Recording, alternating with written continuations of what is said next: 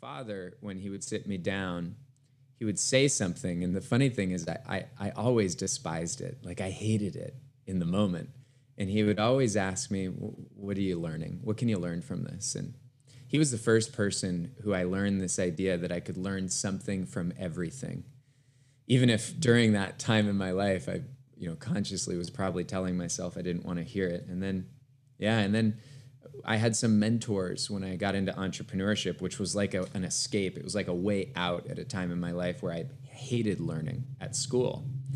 But they helped me to realize that my life was eventually going to be a reflection of how well I developed myself.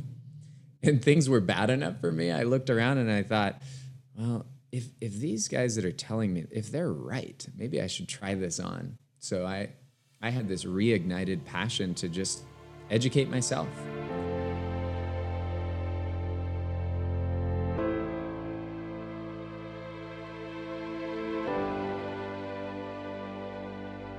Welcome to the With Saiyyidah podcast, brought to you by the Centre for Belonging and Understanding. The podcast that brings to you stories of lived experience that you might not otherwise encounter. This is a podcast that encourages you to cultivate belonging and understand others. I'm your host, author and coach Saiyyidah Zaidi, and every episode I'll be asking a new guest to share their story. Jon Berghoff is the founder of the XCHANGE Approach, a unique approach to unlocking collective wisdom in any group. Jon previously served as the head of sales for the direct sales team at Vitamix Corporation, where revenues grew by 400% in less than four years. Before COVID 19, XCHANGE was used by companies like Facebook, BMW, and Costco to facilitate powerful, large scale conversations when the stakes were highest. And since COVID 19, change agents of every type, coaches, consultants, and thought leaders, including myself, are using XCHANGE to create connection, community, and accelerated learning in every imaginable environment. It is my great, great pleasure to have Jon Berghoff on with Saiyyidah today. So I'm going to give you a bit of a backstory to how I found you, Jon. Um, so my last trip to America was for an event called High Performance Academy, where I went to with my daughter, um, and that was in February 2020 in San Diego. So March comes along, pandemic hits, and you know everyone's travel plans were completely turned upside down. Life was turned upside down. So I then spent kind of like April and May thinking, what on earth am I going to do? You know, where can I channel my energy, and also how do I support my family and my friends, etc., etc. An email then lands in my inbox from Jeff Walker about his product launch formula live event, and for the first time in its history, it was online. So in my head, I'm thinking maybe I can do this. You know, maybe it's just going to be too much because there's so much other noise that's going on. Last email comes, it says, You've got to register now or you've missed it. I mm-hmm. registered. Mm-hmm. From there, I then went to the event run by Sage, which is called the Virtual Events on Virtual Events. And John, I can't remember which day you presented, but what I can remember is that when you kind of came in and you said a few words, and I'm sitting there with my coffee and just thinking, yeah, yeah, I heard it all before. And then you said um, something about kind of like going and find an item that describes something about you. And I thought in my head, this is a grown up version of show and tell. Why not? so I went and found it. We had the kind of group conversation and things, which is typical of what you teach at the exchange approach. And you came back and you kind of unpacked some of that. And within five minutes of just listening to you, like honestly, I probably couldn't have even remembered your name properly at the time. But I just thought, whatever he's teaching, I need to learn how to do that so that I can be better in myself and also serve my community and my audience and others better. But here's the really interesting thing, and I don't know if you know this or not in 2018, I made a strategic decision that I didn't want to have any more white American male teachers and that I wanted to have more of a diversity of voices in terms of who I learn from. And so that for me was just something that was playing around in my head afterwards. And I looked to see if I could find somebody else who kind of does the stuff that you do, Jon, and I couldn't. And so I thought, well, you know, sometimes that you have to go to the teacher that is best and is world class in in the thing that you want to learn and that's why I joined XCHANGE and I'm just so blessed to be within that community and I I view you Jon Jon Berghoff as my friend my intellectual partner um, who I, just as an aside I love and hate all at the same time because you push me to places that I can't really describe.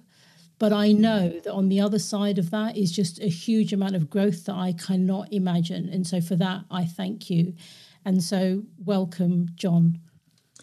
Saiyyidah, thank you for that. And um, that was a pleasure hearing you uh, reliving through the journey that the path that you went on to get to find me and for me to find you. And uh, grateful to be here today. And uh, many of the gifts that you just expressed that you've received from me, um, I've received from you. So it's uh, the feelings are mutual in many ways. It's great to be with you.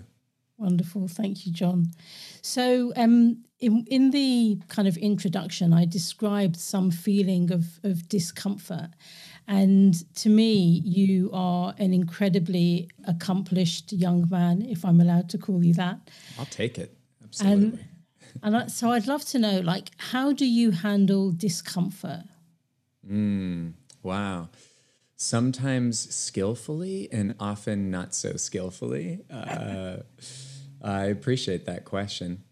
You know, as a as an entrepreneur, as a father of three young children uh, who I love so deeply, as um, you know, someone who's lived my own journey and had moments of comfort and many of discomfort, it's uh, what I, I love that question because it's actually something I've been curious about for quite a long time. Um, I experienced a lot of discomfort as a young man, uh, not not necessarily feeling like I felt in in a pretty significant way. And then when I discovered entrepreneurship at a pretty young age, I realized that I could also impose discomfort on myself in an intentional way, so I could build the skill of navigating it to try and get to some of the rewards on the other side of it. So I'm just I just wanted to acknowledge what a big question I think that is. And for me, it's something I've cared a lot about for a long time. And so that's not even an answer to your question. You know, how do I handle discomfort? I mean, the short answer, now that I've given the long one, is um, uh, hopefully from a place of compassion for myself and then hopefully for others. And you know, it might involve mindfulness techniques. Uh, it might involve uh, recognizing when I'm when I'm not handling it well, and then hopefully turning things around well. And that's just the conversation inside my head, I guess.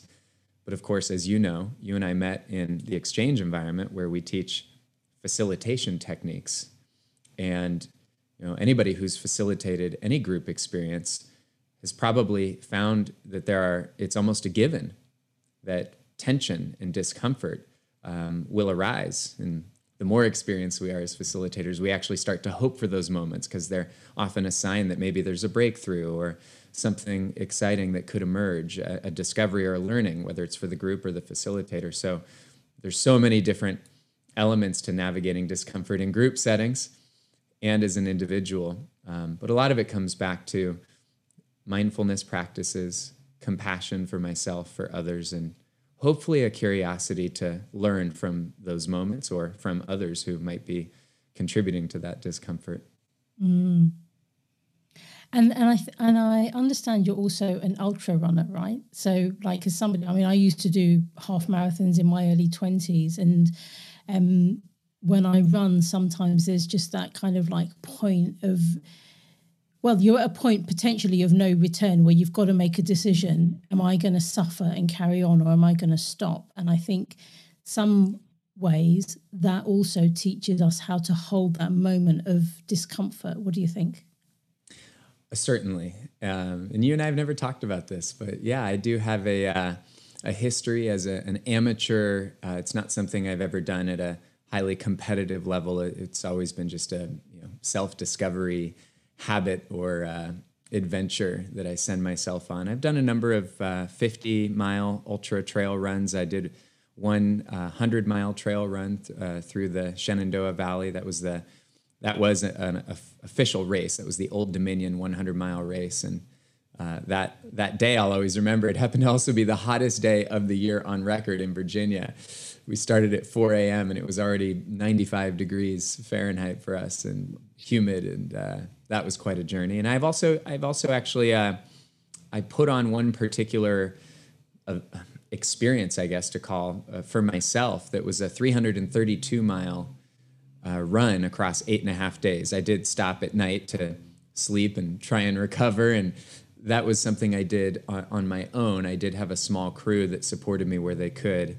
Um, but my, uh, yeah, the, my days of ultra running, people ask me if I'm training for another run. I still trail run and practice yoga. And I was out on the paddleboard a few minutes before this chat. And I love being in nature. Um, I haven't run on pavement in 21 years. And when I did, I thought I don't want to do this again. So it's uh, it is a journey of learning for me, being out in the woods and running again and again and again. I haven't competed for a little while. I did a 50 miler a couple years ago, um, but nowadays the the ultra event that I'm training for is just life, being a dad, being an entrepreneur. I love how you kind of said that at the end because it really is. Sometimes life does feel like uh, an ultra marathon that is just not going to end, right? Yeah, yeah, yeah, exactly. Yeah.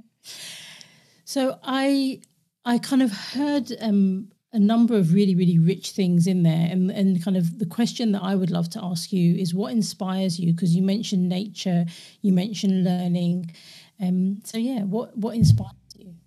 Yeah.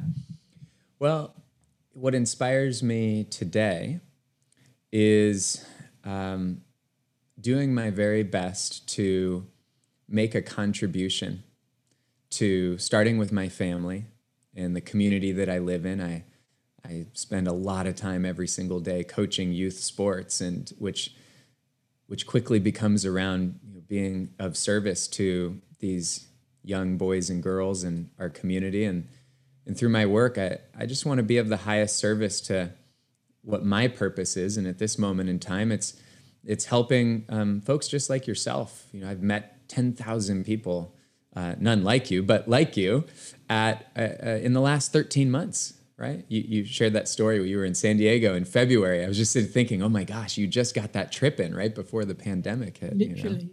You know? Yeah. And uh, when that pandemic hit, you know, we had never done an online anything. And, and now everything is, and it's glorious. But uh, for the last year, we've our, our mission has been to help coaches and teachers and leaders to discover a set of facilitation tools that they can bring to any group environment to help unlock the potential of that group and maybe at a scale or at a speed that they didn't even know was possible. And and and just like I believe about your work that you're doing right now around helping us all to understand what belonging and understanding really mean and um, for the same reason I think the world really needs that work. I think the world really needs um, a new approach to how we think about how we design and then ultimately facilitate when groups come together. There's so much potential. It, a group of people is like a symphony of strengths. And yet unknowingly, I think what we've seen is that the way we still come together in group environments, where even though people might feel good about it, it's still guided by ways of thinking and leading that, in our opinion, were born 100 years ago, necessary then, but dramatically outdated today. So you ask me what motivates me, it's it's helping leaders, coaches, teachers to discover that there is this very interesting niche skill set of facilitation that for those who, who find their way to our little world, it might be the unlocking mechanism that they've been looking for. Um, and I, I, I, also, as soon as you ask that question, Seda, it's interesting because I hold that question that you just asked open. What motivates me? And I, many of the teachings and teachers that I've been inspired by, I've been inspired to hold open that question of what motivates me, what's driving me, what's important to me, because I've realized that I have the freedom to allow my answer to change over time. You know, I think back to 20 years ago, it was a very different answer. It was even a different answer a few years ago. So I'm uh, I'm I'm very thoughtful around who are my influences, who are my teachers, what are the teachings, because I've come to realize that what motivates me will often be unconsciously inspired by who I who and what ideas I put myself in proximity to. So even actually just being friends with you and learning from you has evolved what motivates me, right? I'm sure we'll talk a little bit about those things today. Yeah, and, and I love how you framed that in that, you know, just being open and and I would also argue vulnerable to mm. constantly changing who you learn from and being open to new experiences. Um, I was reading something this morning for, for my thesis um, about how we learn, and it described three different layers of learning. And one is that you literally you just take in the information and it goes in one ear and comes out the other. I'm ashamed mm. to say I can't remember the second one, but I will put it in the show notes. And the third one is about approaching learning with curiosity and just mm. kind of literally being open to reflecting, to reading the words, to pondering on it, and to discussing it with other people. And when I read that, I thought, gosh, I had no idea that I was that deep a learner, and it just made me smile. Mm. And I think mm. that's something that you really kind of cultivate for others, but also something that you crave as an individual, right? I do. I do. It, it, it came from my father. Uh, when I was a kid, my ways of behaving didn't always line up with how our educational system wanted me to behave. Isn't that a sophisticated way of saying I was a brat and I got in a lot of trouble? Um, I, uh, when I was a kid, I uh, found myself in trouble quite a bit. And my, my father, when he would sit me down, he would say something. And the funny thing is, I, I, I always despised it. Like I hated it in the moment and he would always ask me, "What are you learning? What can you learn from this?" And he was the first person who I learned this idea that I could learn something from everything, even if during that time in my life I, you know, consciously was probably telling myself I didn't want to hear it. And then, yeah, and then I had some mentors when I got into entrepreneurship, which was like a, an escape. It was like a way out at a time in my life where I hated learning at school, but they helped me to realize that my life was eventually going to be a reflection of how well I developed myself. And things were bad enough for me. I looked around and I thought, well, if if these guys that are telling me if they're right, maybe I should try this on. So I I had this reignited passion to just educate myself. And uh, that's been a that's been a faucet that was opened 22 years ago. Before that, by my father, but as a young entrepreneur, that still to this day, it's it's a it's an unending question. What could I be learning in this moment? What else is going on right now? So, mm. and I think um, one, I think you're a great example of a, of a human being that doesn't necessarily follow the formalities of the structure of education that we are taught um, should be followed, for example. And I, and I think that's really important because, for example, my husband left school when he was 16 and joined the army. And so he didn't have any formal qualifications until um, after we got married. And a friend of his was doing a master's. And I said, Well, why don't you just apply and see what happens? And he's like, Well, I don't have GCSEs, I don't have A levels, what should I do? And I said, Don't worry. All you have to do is take your experience and extrapolate it, and I'll help mm-hmm. you with that. And he got, he is so funny because I, I feel compelled to share this with you. But when he was graduating from his master's with distinction, one of the tutors said to him, Gosh, if I'd known you didn't have a degree, I wouldn't have let you on the course. And what a way to kind of like stick your fingers up at the system and basically say, Well, I can still do it.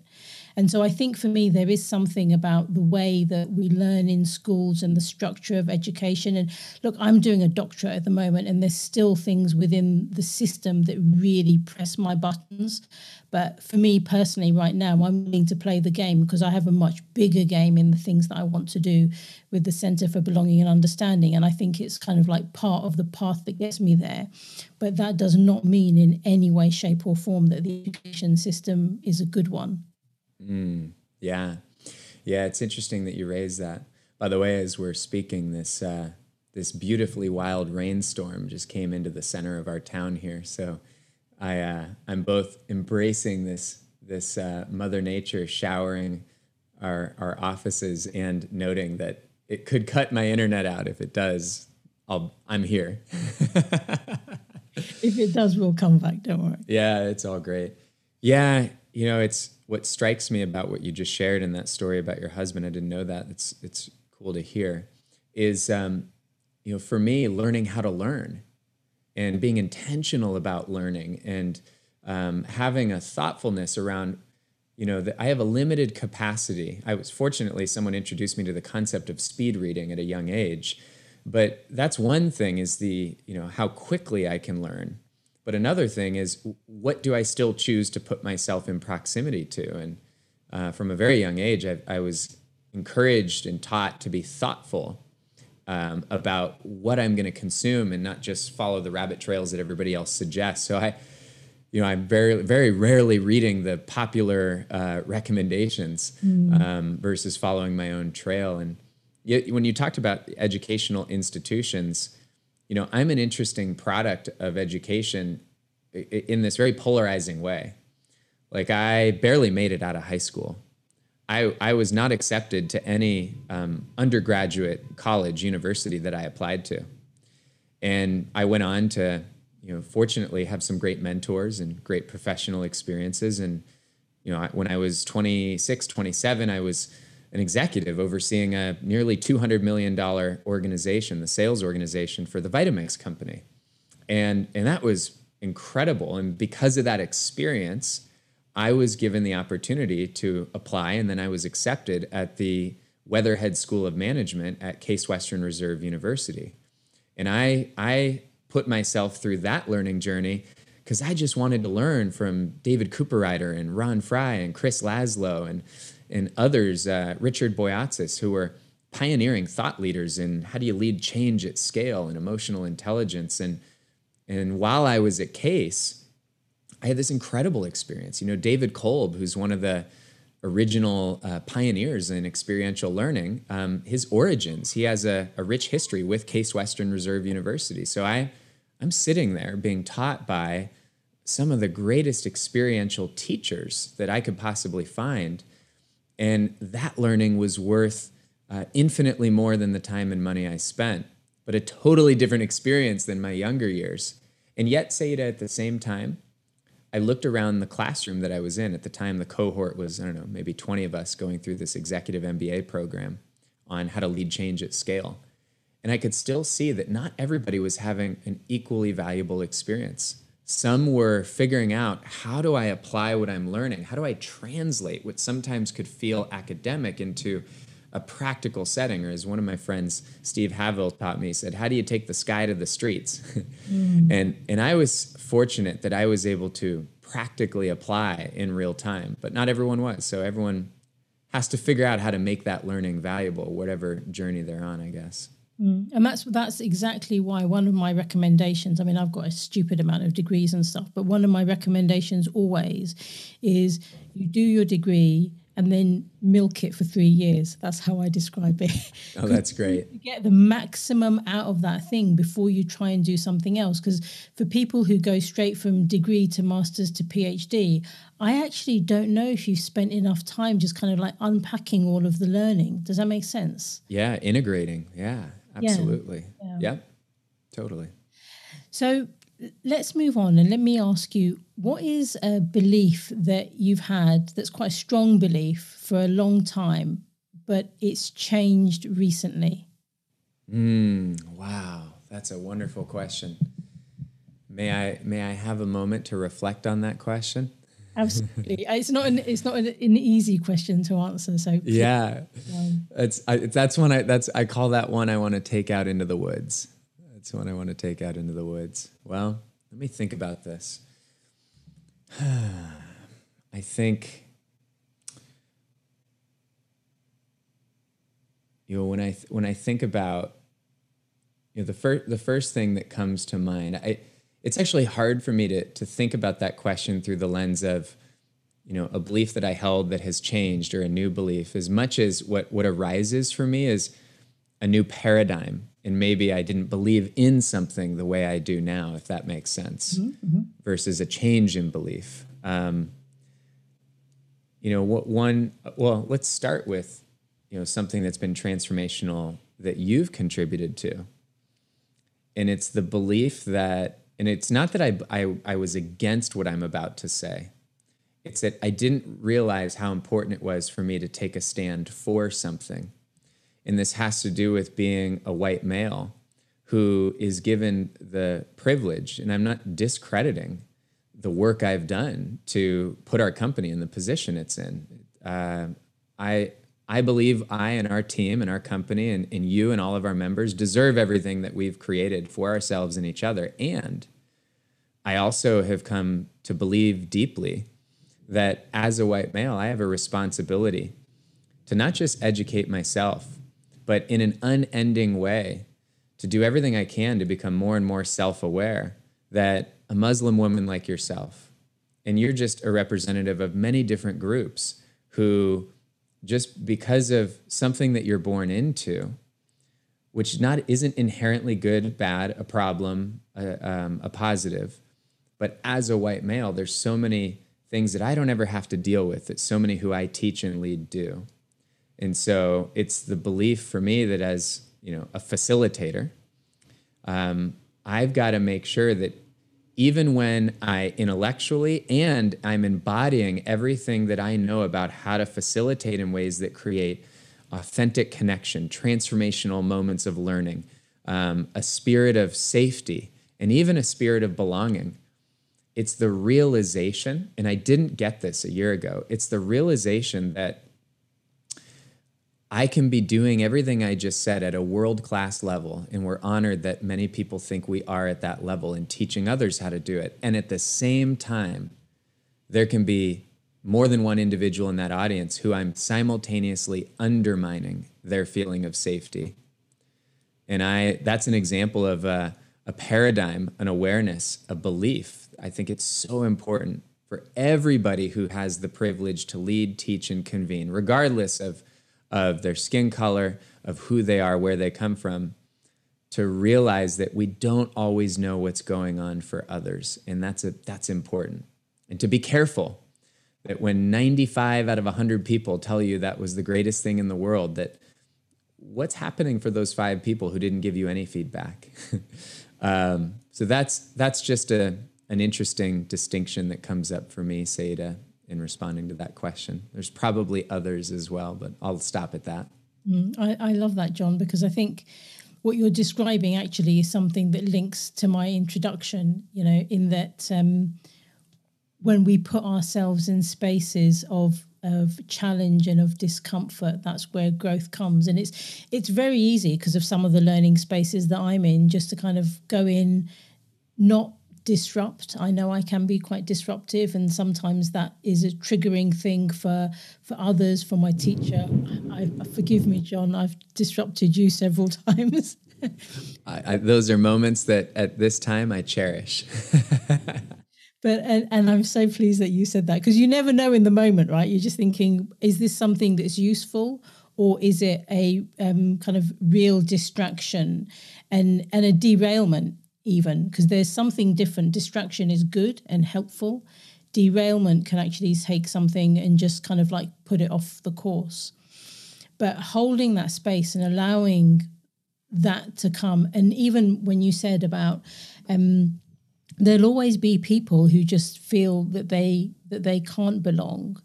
And so for me in the work that I'm trying to do, it's very much about how do you hold the space for the people who feel that they're able to belong and you know do the work but also for the people who don't want to and acknowledge that they are welcome, make them welcome, hear all of their voices, but also know that not everyone wants to be in that space. And so if you don't want to be there, then then that's fine. Because I suppose what I'm what I'm coming to really is that no one can impose anything upon somebody else. You can show them that it's there. You know, you it's like you know you can offer them the medicine if they don't want to take it, they don't take it. Yeah, yeah, I love that. You know, you're uh, when I think about some of the moments that you have um, created or invited inside of our own trainings at XCHANGE and you raise this idea of is this useful or is it a derailment? And as a facilitator, I mean, I have no issues admitting to you all of the conversations that are happening in my head when you say to have raised, you know, I'm trying to unpack. Here's the four, the four pillars of creating community. And the first one is safety. And I still need to talk about story, sharing value, and stewardship. And I've got an hour, and you say something two minutes into my my spiel on safety and we never get to the other three and i'm sitting there thinking exactly what you're thinking is which is is this useful or is this a de- derailment? And this is where as a facilitator the ability to do multiple things at one time um, is a really important skill and it's only possible maybe some would say with experience i don't know but really with um, the, the skillfulness, we really start to talk about a, a presence to where we can both sense what's happening in the room. And if anybody's questioning whether or not you can sense what's happening in a Zoom room, I would make an argument. It is infinitely easier at times than sensing what's happening when you're in a physical room. And I could and I could unpack that in an instant if we need to. But it's also navigating the conversation inside of our own minds in real time. I mean, you've raised questions about safety. We've had 100 people at a two day training, and these are members of our community who've invested a lot to learn from myself or our faculty or, or each other.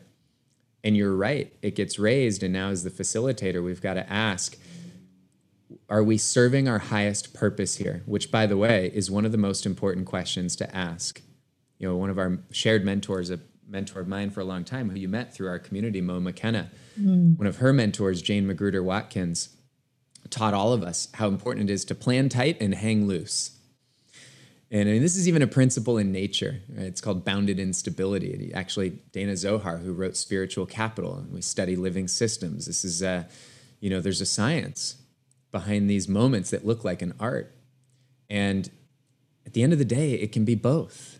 Mm. This can be both a derailment, depending on how you define derailment, but it can also be in service of a higher purpose than the agenda we had in that moment. So mm. that's the conversation I was having is this could be either. And while I cannot control everything that Saiyyidah or these other 100 people are going to say right now while I'm navigating a very sensitive conversation, I can influence it. I'm not, I'm not necessarily can control it, but I can influence. And by influence, what I mean is how deeply can I listen? How deeply can I observe? That's the thing on Zoom. I can see 100 faces at one time. I can see micro reactions all at once. You couldn't do that in a physical room. Mm. And so you can see when people are leaning in. You can see when they are of the perspective just through their body language that this is an important conversation. And so, you know, what's what really needs to be up next is not always what's on the agenda.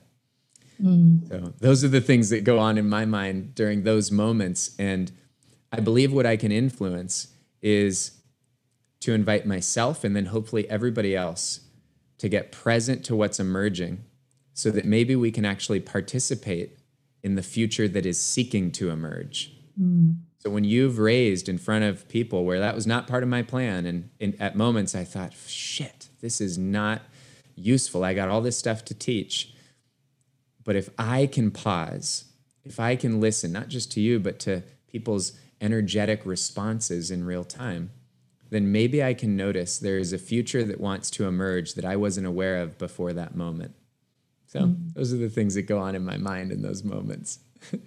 I love that. And the bit at the end that you said about just pausing, because actually sometimes a pause is just a second, but in that second, you have enough space to be able, able to make a decision just to work out how are you going to navigate it but without that pause i know for me you can go into a reactive response so the the pause i think is is really quite significant and if anyone's interested to listen to the unpacking of one of these kind of disruptive conversations i've done a podcast with peter katz and mm, we kind of beautiful. discuss uh, that in the first 20 minutes or so. So that, that so that's there.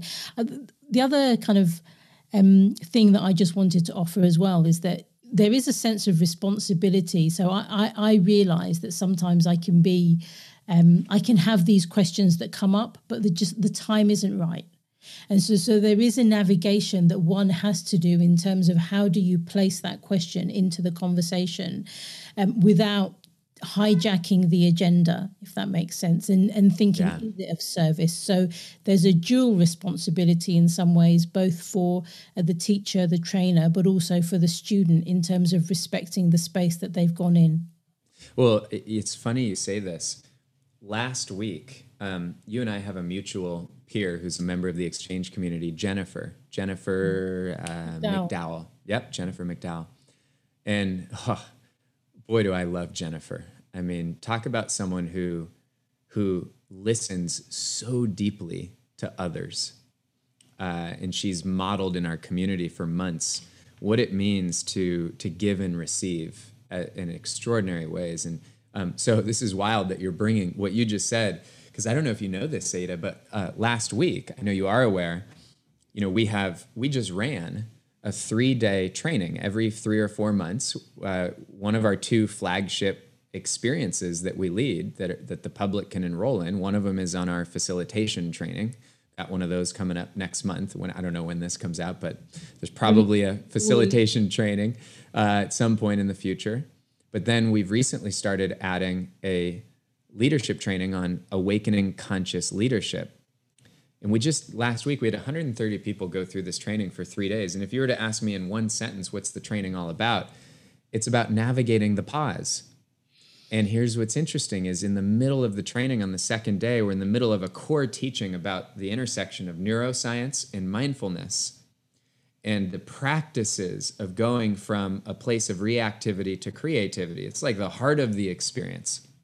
And Jennifer McDowell puts a note in the Zoom chat box and one of the things I want to acknowledge is, and she is is she put a note in the Zoom chat box that, um, and I want to respect the confidentiality of that experience in that moment, but I think she'd be fine with me sharing the context. And it was a note asking us, the facilitators, if there was a way to bring into the conversation this reality that we're, ta- we're there talking about safety from a biological standpoint. And she said, Hey, can we acknowledge that there are people who, because of um, forces like systemic racism or institutional oppression, and I might not be using the exact words that she used, that there are some people who feel a lot less safe than others just because of these things that are outside of their control. Now, she put it in the Zoom chat. And what I thought was beautiful about what she did is she put that question out there. And there was a, a back channel conversation amongst our 28 person leadership team where they started saying, Hey, we, we need to notice that question. And what I want to acknowledge about what Jennifer did is I saw that. And because Dr. Daniel Friedland, who this conscious leadership training, it's his research that this is based around, he's there with me leading this training along with the team. Because I know him and his heart and who he is, I knew that I could interrupt him in the middle of the most important moment of that day and say, Danny, Jennifer just put a question in the chat. Would you be okay if I uh, if we honored this question. Now, he hadn't seen it, but because he is who he is, mm. he said, Whatever it is, please, Jon. So I then invited Jennifer. I said, Jennifer, if you'd like to, but it's please don't feel obligated.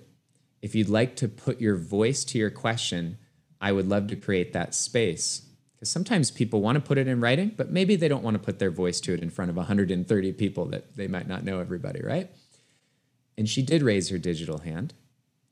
And she did something that was a beautiful example, Saiyyidah, of how to honor the both and, of how to mm-hmm. raise something, but also respect that she doesn't necessarily know everything we got planned. And she said, she said, thank you for allowing me. And she said, I also want to respect And it was something along the lines of, I want to respect that I know there's other things to do. So um, I completely understand if we shouldn't answer this question right now, but here's the question. And it gave us an opportunity to honor it, for it to be heard, to address it briefly, but then to hold that question open moving forward. And then our team did something very symbolic. And this was unbeknownst to me. At the end of each day of our trainings, we send out an end of day recap to the participants where we relive the journey of the day. Well, I no longer am involved in creating those recaps. I read them just like every other student. And I like just being surprised and seeing how our team approaches it. And as I'm reading the recap, I see that our team put a screenshot of the moment that Jennifer came forward, as well as a direct quote of the question she put in the chat. And I thought to myself, I'm so grateful that our team didn't feel they needed to ask me, because that's a big hmm. deal once you put that in writing and then publish it in these recaps. It's there forever. I was so grateful that our team felt that the right thing to do was to crystallize that moment by putting it in writing. Because you know it's in a zoom meeting that fades away but you put it in those recaps it's there forever. And it it was a moment that it touched my heart saiyyidah because i didn't have to influence it.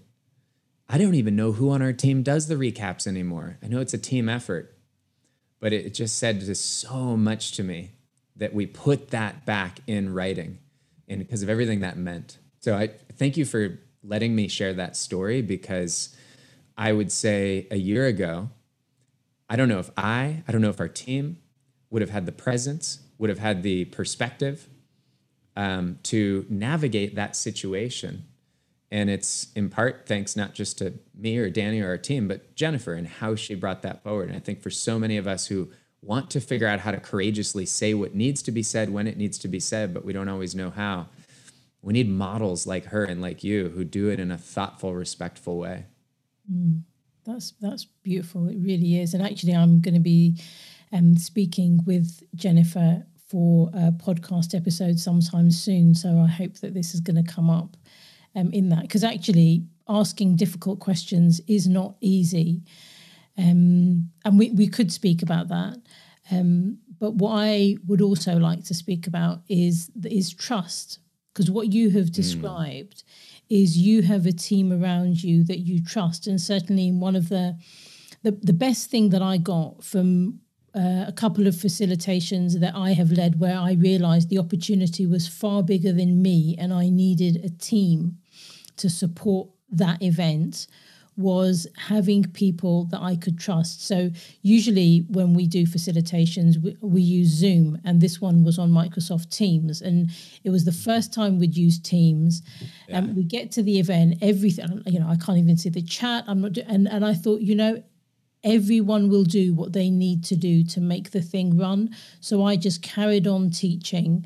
I couldn't even see the WhatsApp chat to be honest to find yeah. out how they but I just trusted and I knew that because I had outstanding people within that delivery team that they would just do a brilliant job and they did. And it was flawless in terms of how the client received it. It was only us that knew that this was going on and that comes from trust it comes from um, respect it comes from competent people and so many other things. And that's really the team that you're describing right? Yeah it is. And and i think you know that's the sign of a good leader because you are the one that brings these people together and you cult you, you kind of support them and enable them to be able to to flourish in the work that they're doing as a team. And that's the thing that brings another level of trust for you mm. as the leader. Yeah. Oh, Saiyyidah, you just know all my buttons. oh my gosh. I you know, I have a lot of conversations that get recorded and I don't know if my team ever hears most of them, but uh, if they ever hear this chat, I, I know they'll be smiling wrapped all the way around their heads because um, trust for me has been the the journey that transcends every other journey. Um, you know, I have there, there's so many synchronicities to this very moment. You know, when you and I are done with this chat, I'm interviewing a woman with the hopes that I can give her the reins of our company and she can run the company. I technically do that today, but I don't think that's the highest service for the future of our company. Um, I'm an artist, I'm an innovator, a facilitator, a scientist, I, but I, we need someone to really lead our company, and you know that's an extraordinary act of trust that it's actually an example of. In the last three four months, we've hired a number of people here at XCHANGE, and you know it's we're growing and yet it's still difficult to hand the reins over. And we have a team today, Saiyyidah. I think about Steve Bouchard, who's has served as our interim GM. You know, Steve is handling so many different roles for our company. He was a he he attended our first training we ever ran. He was he was one of thousands who've been through our trainings, and he just he so organically developed the skills he has today, and it's trust is a two-way thing you know? It's about hopefully getting the right people in the right roles and then getting myself out of the way in the right way at the right time. Mm. and it's that in and of itself is i'm still trying to figure that out. And Saiyyidah, you know personal mentor to me meg wheatley you may have been present. I invited you into a private uh, almost ceremony of sorts that meg led for a group of ours at XCHANGE uh, about a month or so ago, and um, during one of my private calls with her, where she was just sharing wisdom with me, I was asking Meg, you know, about what she's seeing in this world right now. And anyone who's not familiar, her most recent, uh, it might not be most recent, but her most recent book that is, you can see it in the screen here, it sits at my side at the top of the stack, is a book titled Who Do We Choose to Be? Mm. And the book is based on two bodies of work and, and overlaying them and then asking what matters most. And this is my interpretation. Everybody should go read the book. And one fundamental question is what can we understand about living systems, the science of living systems, which I believe is the most advanced, modern, real time understanding that is available on how groups work, from you and I right now to an entire civilization.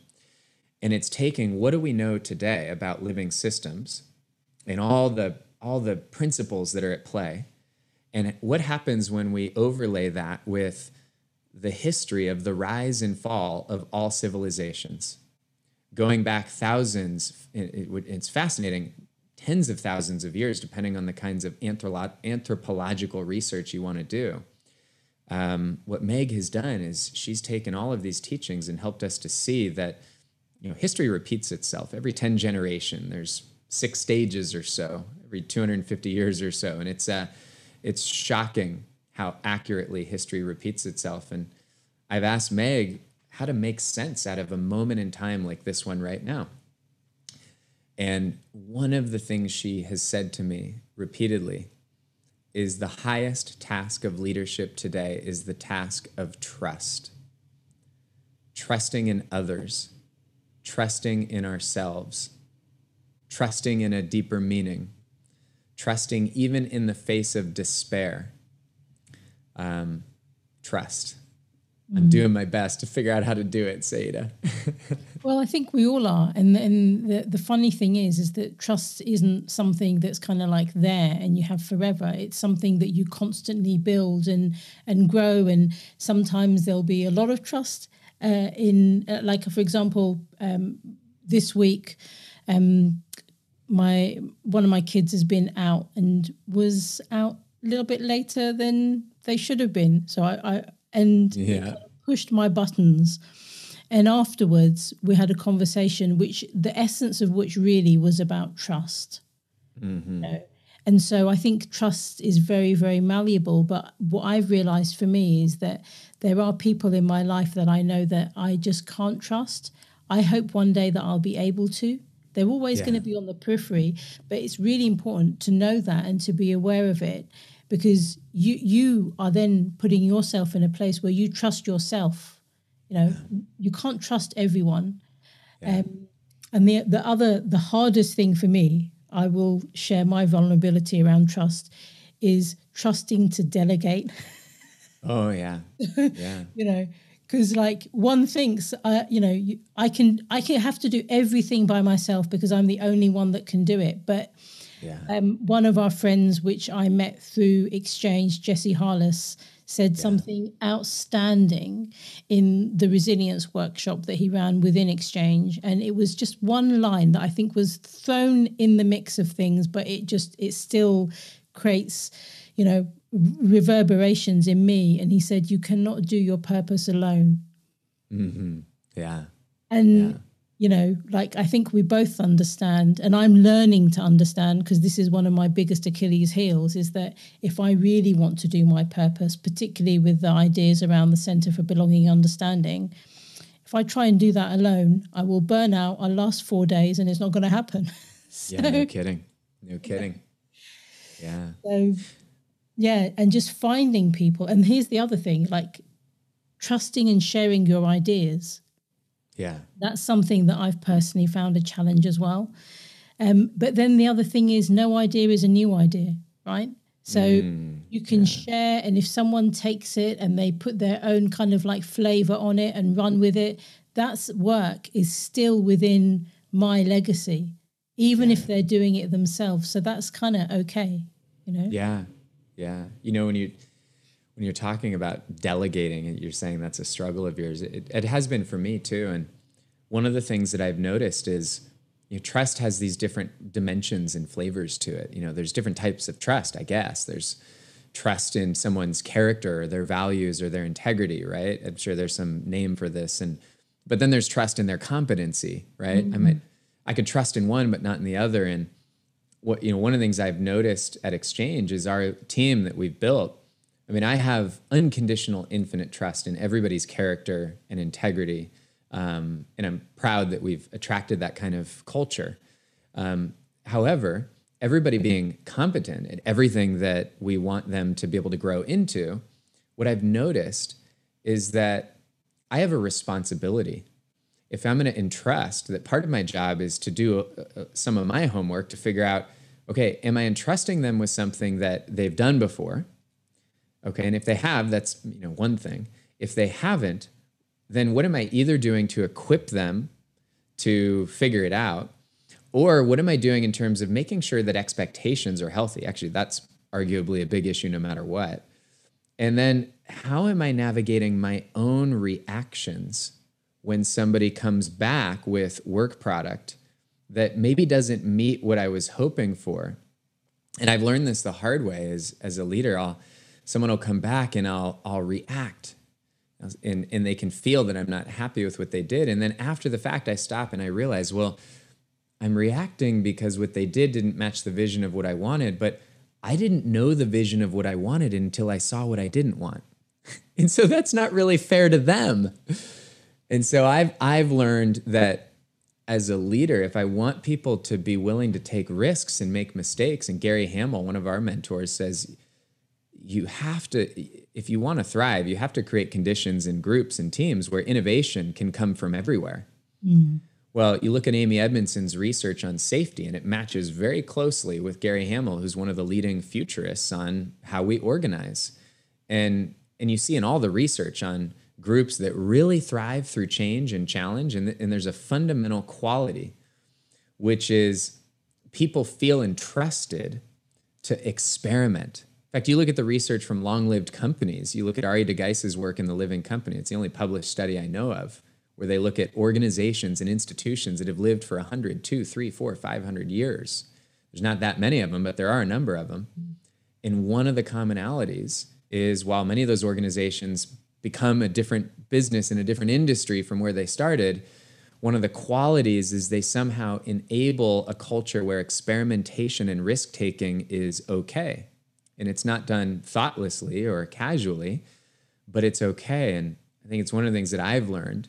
Interesting thing is we teach it, we do it, we teach facilitators. How do you facilitate groups so that learning is happening in these exponential ways? And yet, even when I lead, I've realized that one of the conditions that Amy Edmondson has written about since 1999 that creates safety, we've already mentioned equality of voices coming in as one.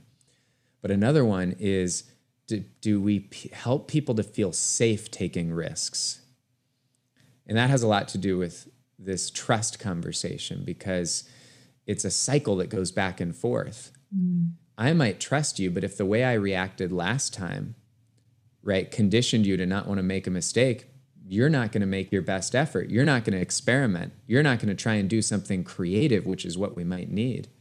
So one of the things I've learned is when when when people make their best effort and they make mistakes, that first reaction that they see, hear, and feel from me is everything. Mm. That's like that parent and how they treat that child, and that and it will ch- condition that child for the rest of their life, and no one will under will even remember the moment. Mm. So, and as a facilitator, when people speak up, when they like you have, when they say something where everyone is thinking, "Oh shit, this was not part of the plan," how I react in that moment. This is what I love about Zoom if I want to gain everybody's trust and respect of me as the facilitator, I happen to know that my face is enormous on the screen. and I and it's bad news, good news, right? I happen to know that if I'm well trained, the way that we try and train others, that in that very moment, they're actually going to make a lifetime of important judgments about me that they should make about me. Because in that moment, or in that moment where a leader is reacting to somebody else's work product, that's where they get to see the true me, not mm-hmm. the me that shows up when everything's going well. And then, you know, everything ensues from there.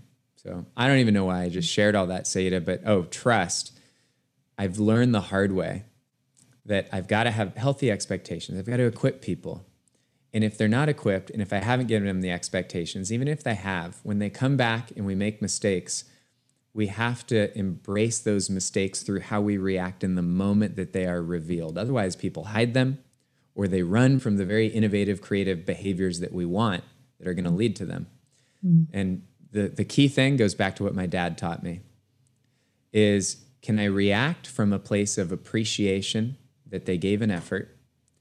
And then can I get curious and embody it so everyone gets curious and we say, well, what can we learn? And what is it that we want next time? All right what do we do differently? And that right there is the active learning cycle in in the real world.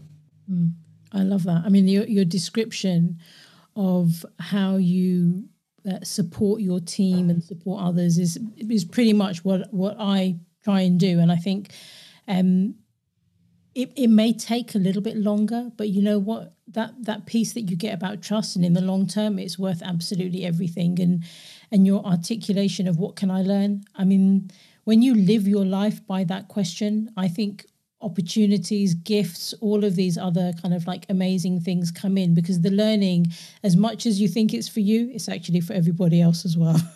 yeah.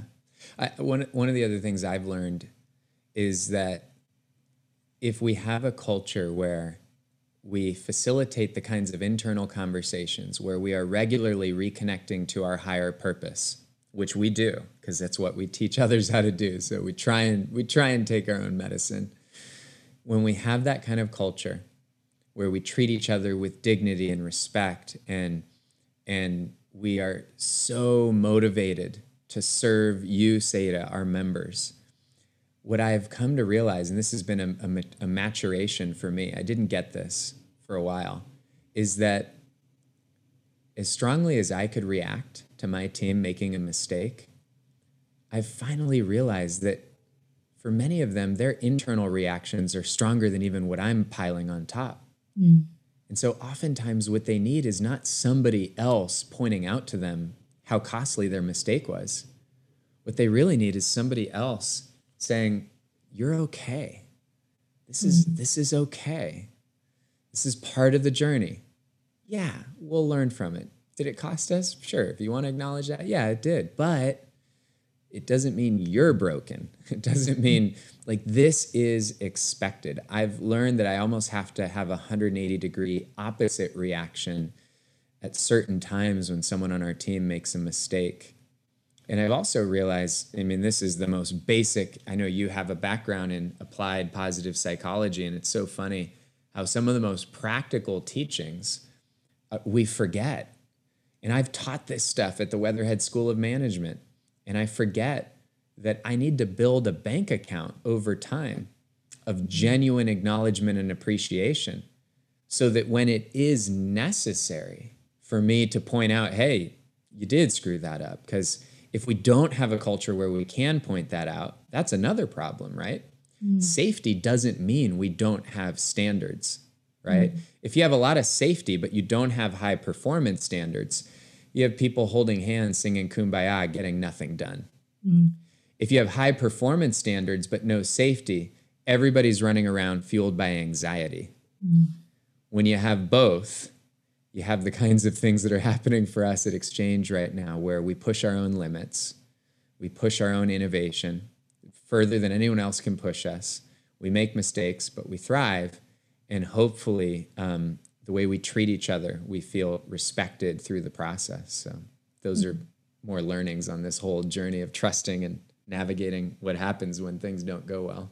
Mm, absolutely, and and just to add to everything that you've said, which I think is brilliant, is that when you do create that trusting environment, actually people will point things out to you. So, for example, yesterday I was yeah. in a, a, training within XCHANGE, and I just said I sent the facilitator a, a private message in the chat and said I have a couple of deltas for you. Do you have two minutes? I just don't have the capacity at the moment to have a separate meeting, so um, they stayed and these two things that I shared, they were like, man, that's so good. And this is the piece. You want to have friends that you can trust. Also, you want to be in an environment where the person that's, you know, I felt that I that I would be listened to. That's why I felt that mm. I could mm. share these things. And the, yeah. the piece of growth for that person, I think, is is enormous because if he does those things, then their personal currency will be elevated. And they're tiny things that I can see because I'm a fellow facilitator, you know, yeah. that somebody else might miss. So, yeah, that's awesome. I have a couple of more questions for you and then we will wrap up. Um, the first one is What are you reading, listening, and watching right now? Mm, oh, yeah. Uh, at the moment, I am uh, listening to, reading, and talking with uh, a a dear personal friend and maybe one of the most significant mentors for me in XCHANGE. He he helped name XCHANGE, um, and someone who you've met through our uh, guest mentor sessions at XCHANGE. And I know his teaching has actually had a pretty big influence on some of the work that you're doing right now, which is great to hear. Um, is the work of Christopher Lochhead, and um, you know, for anyone who doesn't know, Christopher is a uh, he used to use the word retired, and then enough of us told him it was a little silly that he was saying that. But he's a, a former three time chief marketing officer for multiple publicly traded companies in the Silicon Valley. And the last place he worked at, uh, that company was sold to Hewlett Packard for many, many billions of dollars with a B. And uh, Christopher is the, in his, you know, kind of second career after he finished as kind of a marketing legend in the Silicon Valley, he uh, he started a number of podcasts. One of them by the name of Follow Your Different, which is where he he interviews and has conversations, dialogues. It's not an interview. I should correct myself. He has these dialogues with the most amazing people all around the world, uh, from uh, Olympic gold medalists to four-star generals to you know the founder of Zoom to you know the leading venture capitalists who you know, and he asks them serious questions about what's going on in this world. And you know, one of the themes across his work is about how leveraging what makes us different is so much more important than trying to be better than anybody else. Um, and he also has a podcast on marketing. And one of the things, Saiyyidah, you asked, what am I reading, listening to? I, I spent a few hours talking with Christopher the other day. Is I'm trying to understand from him because he has a good amount of time on his hand to read and listen to and talk with really smart people about what's going on in our world right now. And one of the things that I'm really captivated by is that there's there's a whole reinvention. Uh, it's li- literally a new category of human being that has been developed right underneath our feet. And it's not obvious, I think, to many of us, even myself, as I'm studying what Christopher is writing and sharing through his work, I'm still trying to understand what he's sharing And if I can be specific, you know, there's one particular uh, concept that he's been talking about, which is the difference between somebody who grew up and, and let's just say someone who's 35 years or older, just to put an age out there, who for them, their native world is the analog physical world, right? Whereas you can see where we're going with this. Somebody who's let's just say younger than that, their they, their native world is the digital world. Mm-hmm. I've shared this idea with a couple of folks who I respect in the last few weeks, and they look at me like makes no sense, no clue how that makes any sense, don't get it. And I say, well, you realize we're having this chat through Zoom. and I stop and I say, so like this is real, right? Is very human, right? Um, but Christopher tells the story of how he's watching the sunset. He lives in Santa Cruz and uh, he's watching the sunset with some friends, and they've got some teenagers with them. And you know, to them, what was real was the sunset. But to those teenagers, as they're you know Snapchatting and WhatsApping the photos, what's real to them is the digital archiving of the sunset. And you know, Saiyyidah, you're a part of what we do at XCHANGE, so you've witnessed what we've been doing for the last year and what we've done over the last year. I mean, last week we read a, ran one of our three day trainings, and Dr. Henry Kahn, who by the way was a mentor to Dr. Danny Friedland, was in attendance at this training. And on the third day, Dr. Henry uh, brings his voice forward and he said, I have to say that this last three day training, and again, this is on Zoom, this last three day training, and this was guided by all the facilitation tools that we've alluded to during this chat, he said, this was the most extraordinary experience of unconditional love that I have seen in my life. Mm-hmm. And when he says that,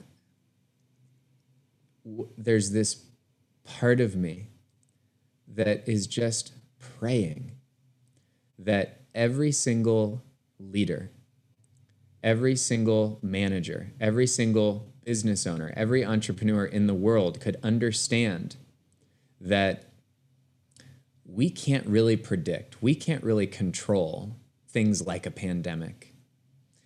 And anybody who has any ounce of resistance to the idea that we can come together, that we can connect, that we can feel safe, we can create belonging, we can create community, we can create global communities, we can create transformation, we can lead design sprints, strategic planning, we can start businesses, build communities, transform uh, entire maybe civilizations. If anybody doesn't believe that's possible online, I I pray for those people, Saiyyidah, because I am of the opinion that for any of us who don't realize not only that we can, but maybe we must mm. learn how to do what you and I are doing right now and with groups, that many of those people unfortunately become obsolete.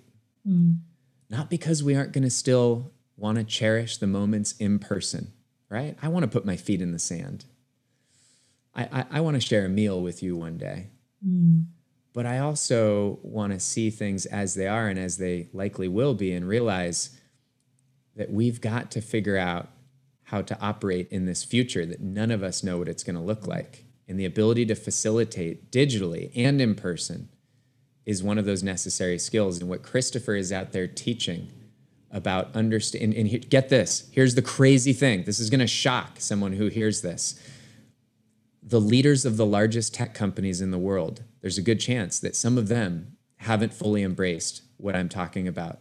Mm. for example we all saw it in the news over the last year. The head of apple the head of linkedin right? These these are the giants. Mm. they came out and said as soon as it's safe everyone needs to come back to the offices. They did. This was all public Mm. And then when they saw that A, people weren't coming back, oh my gosh, I'm going to lose all my most valuable people. Um, and B, that you can actually get the work done and everything that matters without coming back.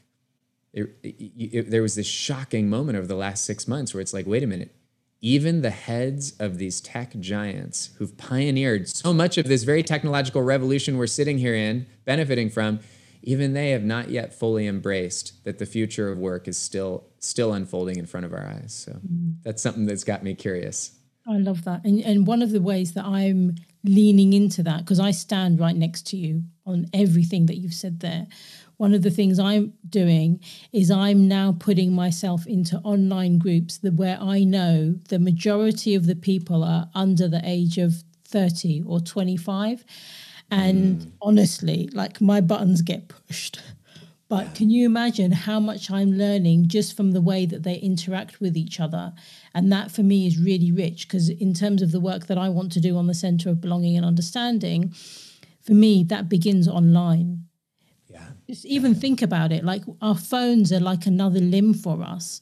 A lot of the communication that we do is virtually. If we're able to, to belong and understand with people like I can with you, through this yeah. medium, then when we do actually meet, it's just going to be another level. So yeah. that's you know it's um, essential work to do. Yeah. Um, I'd love to ask you, what advice do you have for me? oh, uh, my goodness. Well, in respects to anything specifically? Anything that comes to your mind. mm. Well, I know just enough about your journey and where you've come from. I know that, you know, in the first part of your career, when you were an aspiring uh, and you studied and entered into the field of uh, being an architect, mm. I, I, know that, you know, you've faced tr- tremendous adversity, your car accident, um, and, and you made it through all that to get to that place you wanted to get to. And then, even then, when it made sense to nobody else, you said, I'm going to follow my heart to, to somewhere different. And I know you're at another moment right now where, once again, you're following your heart in what you're choosing to research and study with your thesis and your PhD. And so I, am really not one to like this idea of giving advice, but to respect this question, I would just say, I admire so much that you have been follow that you have followed your heart. And I would just ask you to keep doing that. You know, your heart the heart has an intelligence. One of my dear friends and I call him a soul brother, Dr. Rollin McCraty and his team, Debbie Rozman and Howard Martin and, and their team over at the HeartMath Institute. They've been researching for like decades and decades the, the science of the heart I mean, hundreds of peer reviewed studies to validate that there is this place inside of us, this whole intelligence that doesn't just live in our heads, that it lives in our whole being. And what I've learned from them, you have been such an embodiment of Saiyyidah. You have followed your heart. You have made decisions when they made no sense. And um, I just am honored to have a front row seat, and I can't wait to watch as you continue to do that because I think the work you're doing in the world is so deeply needed, maybe way beyond how I can even comprehend. And maybe you're way ahead of your time, um, but that just means you're needed even more. So that's the best I can do. oh, thank you so much, Jon. That was excellent and um, and really, really good advice. Because there are times when I don't want to follow my heart.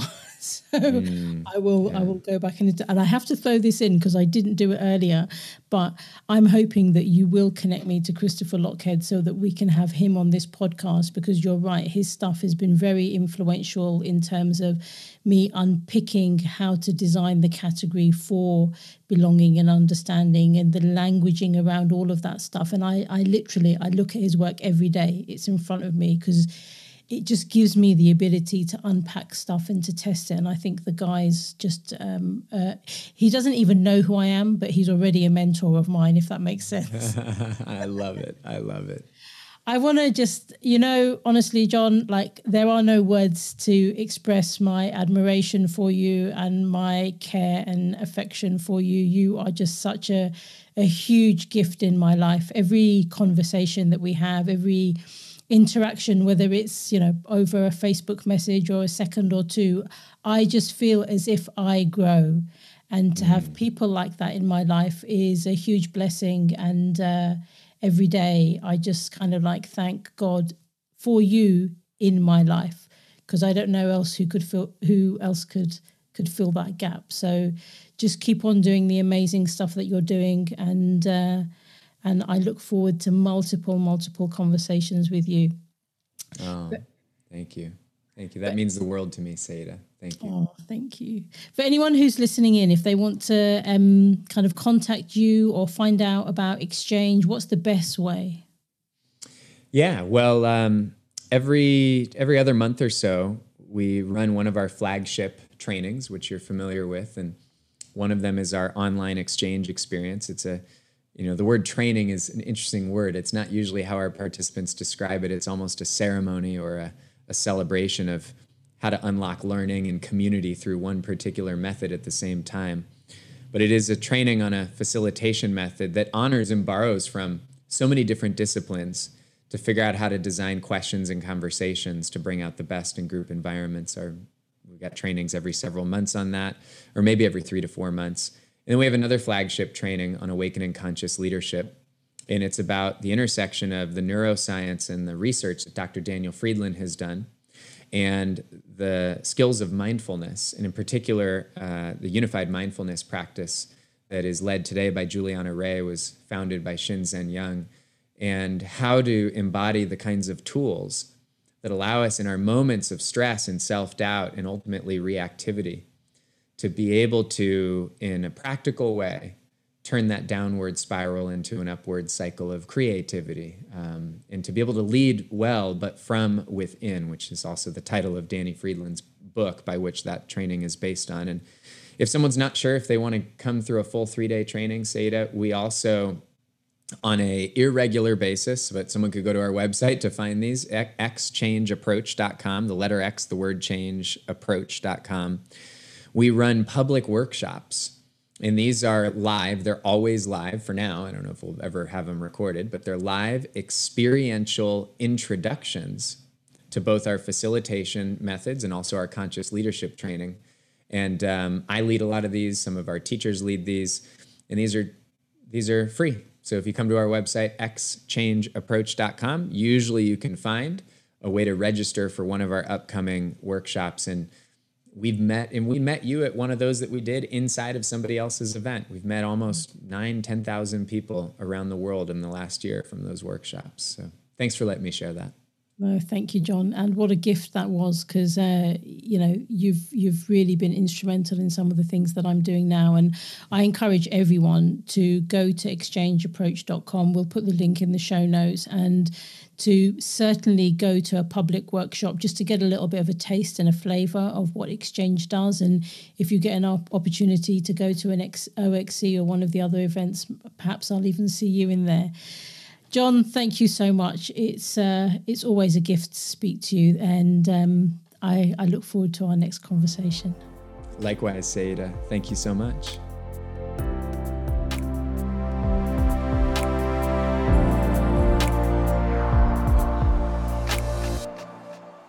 If you enjoyed this episode of With Saiyyidah, I'd appreciate it if you could rate, review, and subscribe. It helps other people find out about the podcast and the work of the Centre for Belonging and Understanding.